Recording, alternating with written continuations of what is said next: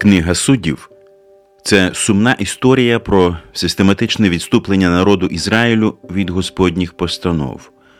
Але це також історія про Божу милість, прощення і відновлення відступників. Ця книга розповідає нам про те, яким жахливим є гріх, і також яким добрим і милосердним є Господь, який продовжує спасати грішників і робить цю справу також і сьогодні. Ви слухаєте подкаст Вивчаємо Біблію разом.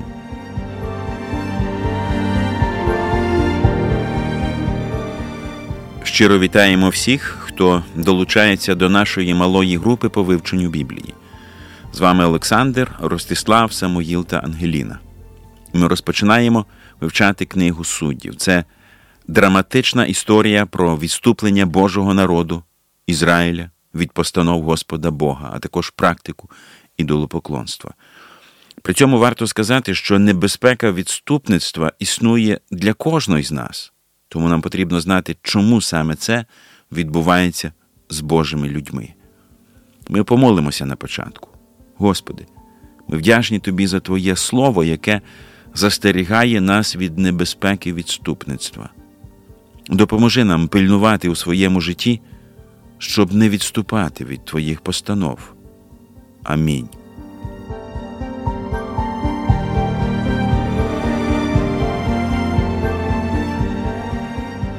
Я нагадаю, що книга суддів починається зі слів про смерть Ісуса Навина. Я прочитаю перших п'ять віршів.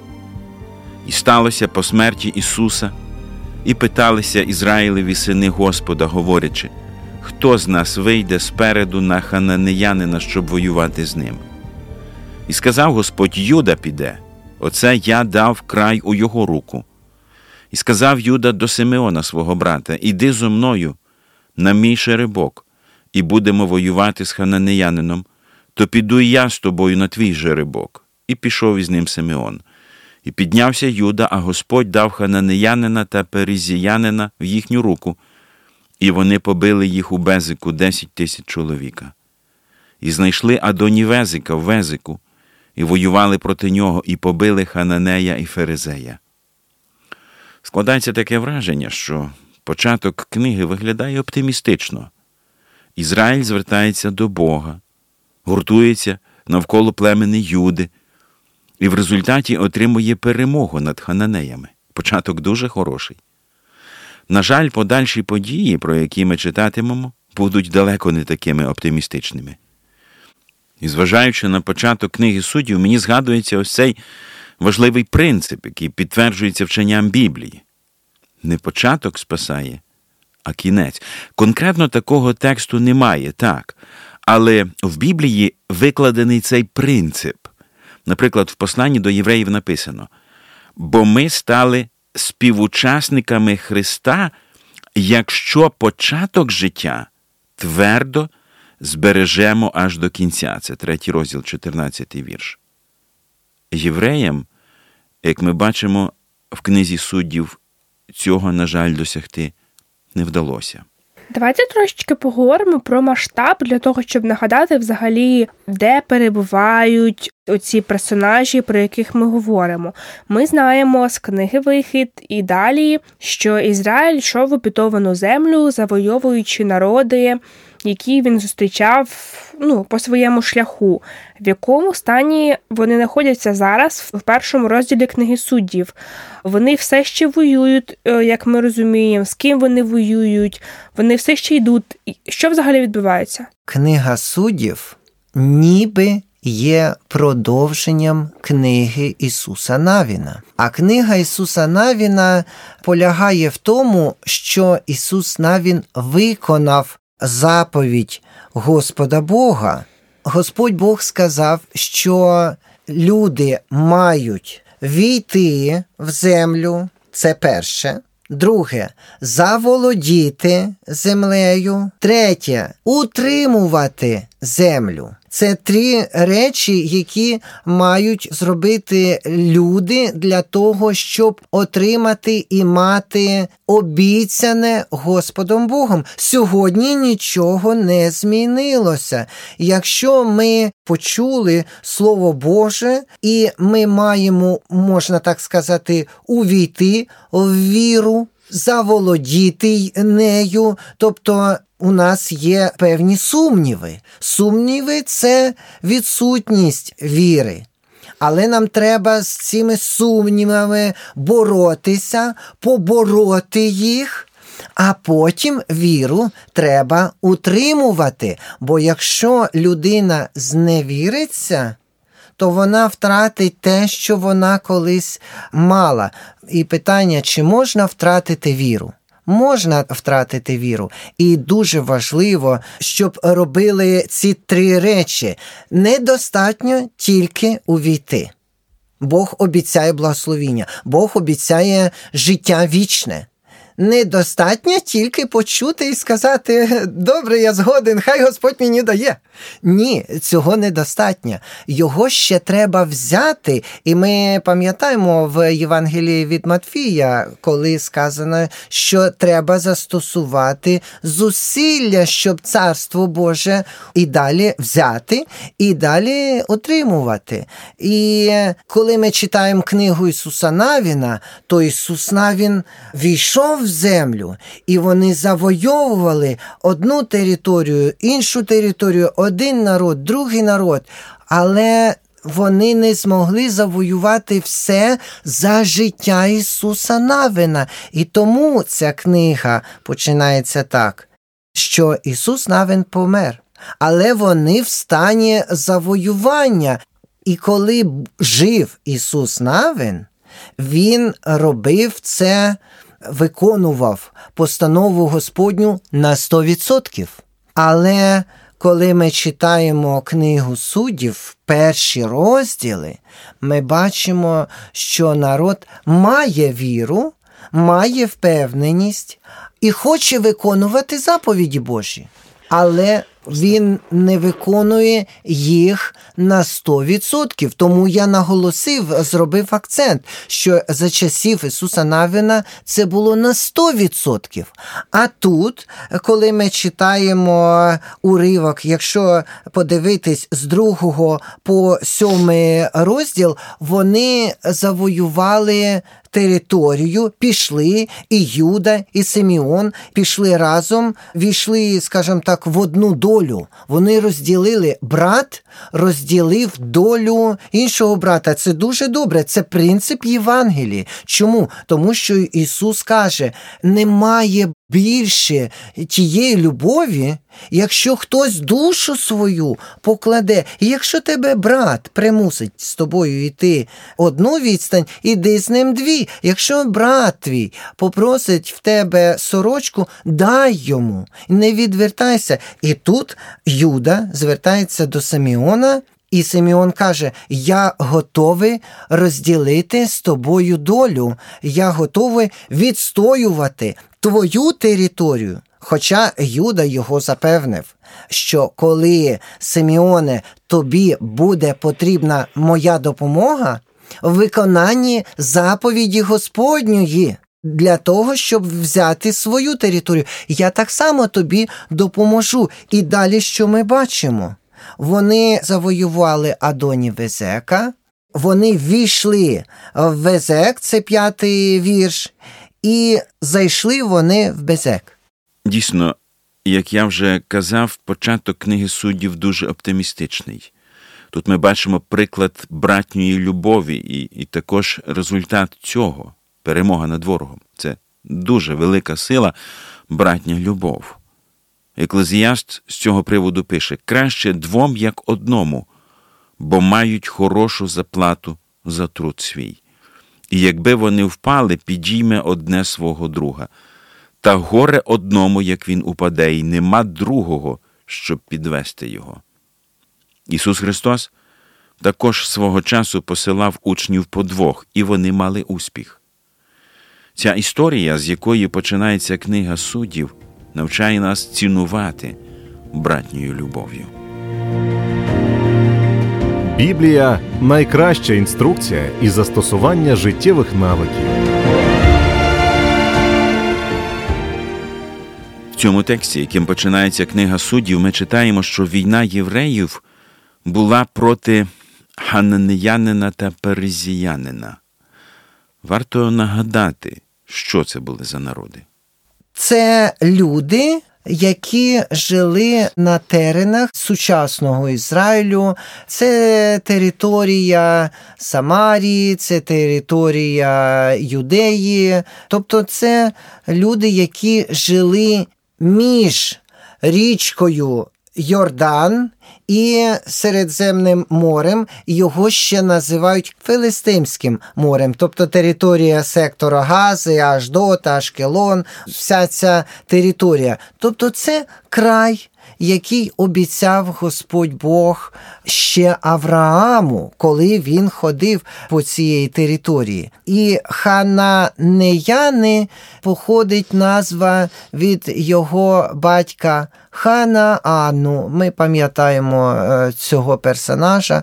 От. І так само перезияни це народ, який жив поряд з ними в Ханаані. Тоді той край називався Ханаан. Весь. І в цьому краї жили, можна так сказати, племена. Тобто, фактично, це були певні корінні народи, які жили якби на тій території.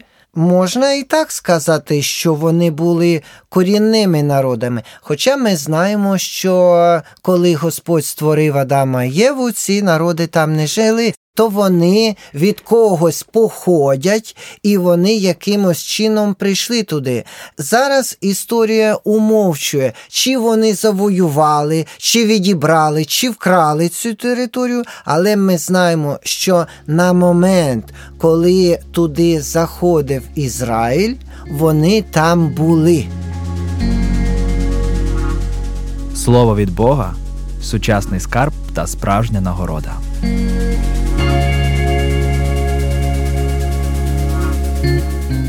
Якщо ми вже починаємо говорити про Адоні Безека, це цікава історія, досить цікава. Є один момент, який зустрічається лише тут. Пізніше я його не зустрічала, поправте, якщо це не так. Е, шостий вірш говорить так: і втікав Адоні Безек, а вони гналися за ним і зловили його, і повідрубували великі пальці його рук та його ніг. Це така досить незвична традиція відрубувати пальці рук та ніг. Що це за традиція, звідки вона походить і чому ізраїльтяни або там Юда та Симеон використовують її там до цього певного царя? Я би не назвав це традицією, це скоріш за все покарання з метою глузування над людиною, тому що традиція це те, що передається з покоління в покоління, але це можна так сказати забава. У цього Адоні Безека, який знущався над тими, кого він полонив, і над ким він мав силу, до кого застосовував силу. І він знущався таким чином, що відрубував їм великі пальці на руках для того, щоб вони нічого не могли взяти. І так само він відрубував великі пальці на ногах. Чому? Тому що людина без великих пальців не може стояти впевнено. Ну, так вона може стояти, але їй дуже тяжко, важко тримати рівновагу. І він це зробив. Це має певний символізм. Людина, яка опинилася в полоні яку принизили, яка не може нічого вже взяти. Пам'ятаєте, перше треба увійти, а друге треба взяти. Він робить так, щоб вони вже не могли взяти, і потім треба утримувати. А щоб утримувати, треба триматись, мати фундамент. Вони не мають рівноваги. Він забирає, скажімо так, це все у цих людей, і потім що з ним трапилось. От цікаво, що сьомий вірш говорить, наче про якесь, ну так би мовити, покаяння да, цього Адоні. Він каже: 70 царів з відрубаними великими пальцями їхніх рук та їхніх ніг часто збирали поживу під столом моїм. Уявіть собі 70 царів, над якими він знущався. Я лише розумію, що тоді не було міжнародного кодексу відношення до військовополонених. Чомусь мені здається, що Юда і Сіміон вони знали про його цю таку трохи збочену звичку, і вони так само вчинили з ним. Але і... це жорстоко. Але він щось вже усвідомив, якщо він констатує цей факт. Так, він усвідомив, тому що він згадує, що Бог з ним зробив. Тобто людина мала уяву про Бога. Про якого Бога? Хіба Адоні Везек був євреєм? Хіба він належав до якогось племені Ізраїля? Ні. Але уява про Бога, і він тут каже, не боги. Свої ідоли, а він каже Бог, тому що в той час уже звістка про те, що Бог робить, з ким він присутній, творець мається на увазі. Коли брали Єрихон, то Рагав чула і казала: з вами Бог. Я знаю, що з вами Бог. І ці люди так само чули, що відбувається, що робить Бог завдяки або руками свого народу. І тому Адоній Визек каже, що відплатив мені Бог. Тобто Бог ніби йому в боргу був чи що, але згадується мені таке прислів'я, що людина посіє. То вона і пожинає. І як сказав Ісус, як хочете, щоб з вами поступали люди, так і ви робіть їм. Колись, мені здається, Конфуцій сказав, що якщо хочете, щоб вам не робили, не робіть і ви. А Ісус каже навпаки: робіть, бо щоб зробити, треба застосувати зусилля. От. І е, треба звернути увагу на 70 царів. Це не 70 країн і це не 70 е, держав. Цікаво, до речі, ну просто в нашому уявленні цар це голова певної держави. Але якщо ви говорите не 70 держав, то тоді чого вони царі?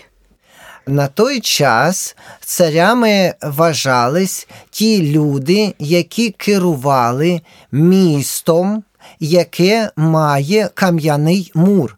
Тобто, якщо це невеличке місто або село якесь, село воно і є село. Але якщо це місто, яке має кам'яний мур, то це фортеця, можна сказати. І це ніби огорожа цього чоловіка. Цього правителя, тому він там панує, він там заправляє, і в цій території живуть так, як він сказав, тому що він вирішує долю людей, які живуть в цьому місті. Тобто ми можемо сказати, що цей Адоні Базек завоював як мінімум 70 міст.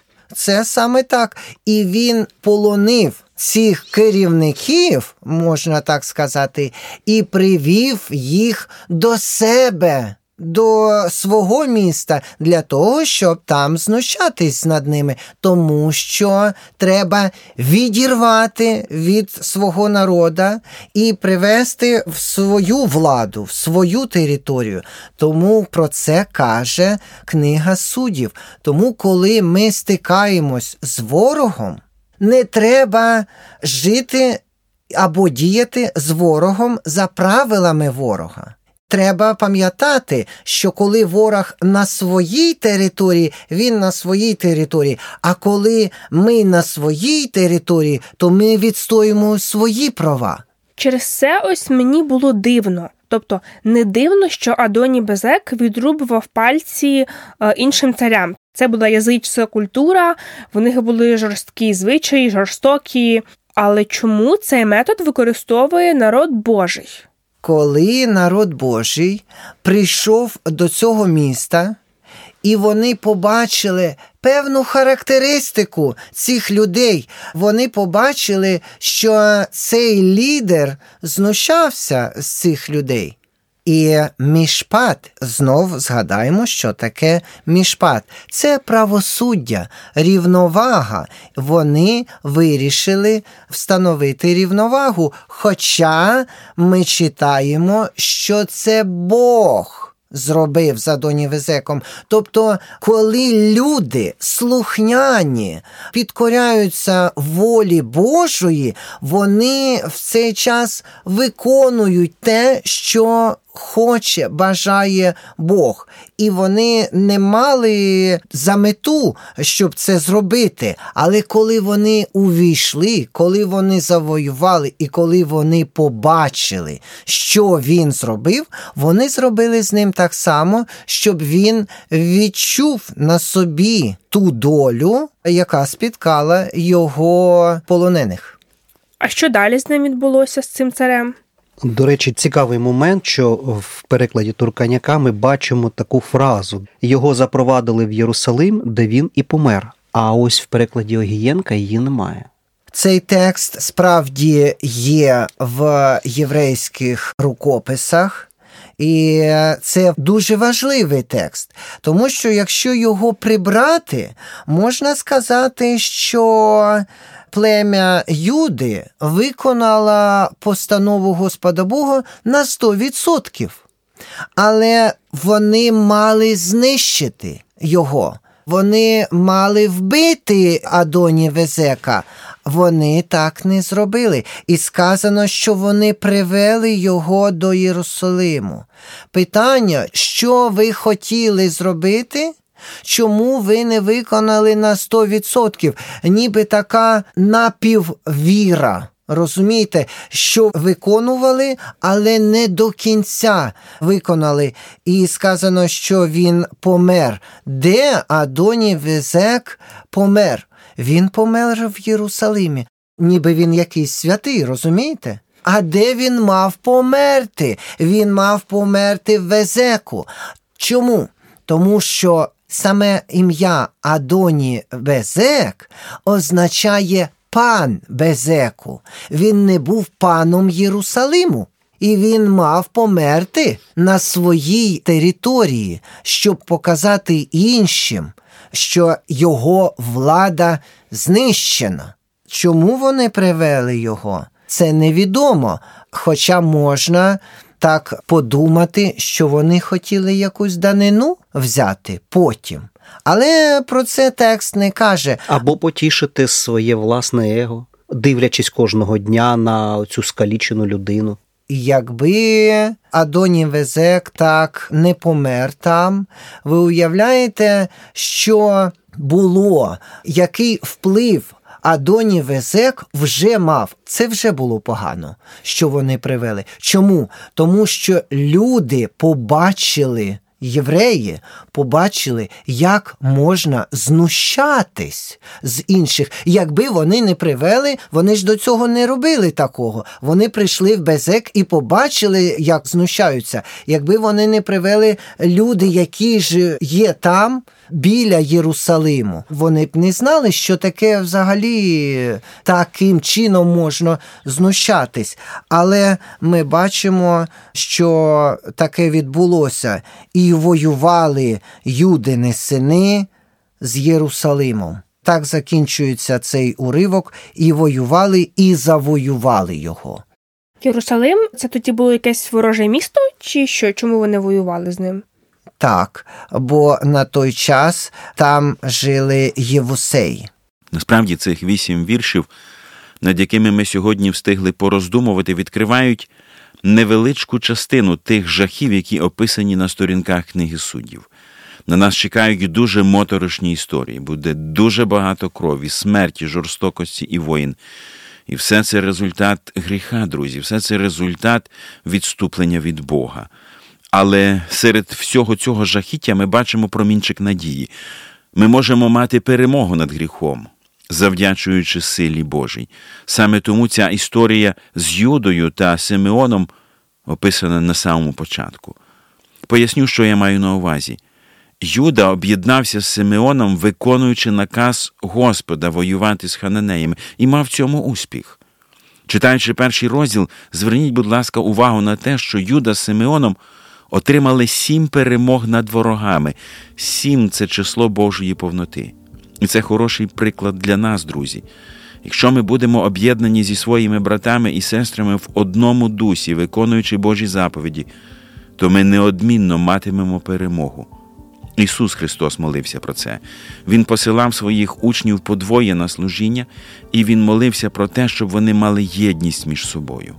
Ми читаємо про це в 17 розділі Євангелії від Івана. Щоб були всі одно, як ти, Отче, в мені, а я у тобі, щоб одно були в нас і вони, щоб увірував світ, що мене ти послав. Результатом нашої єдності один з одним і Господом будуть досконалі перемоги над силою темряви, так як це трапилося під час тих воїн, які вели два брати Юда і Симеон. Нехай Господь благословить усіх нас в цій духовній боротьбі. А наш час знову вичерпався. Божих благословень вам, друзі!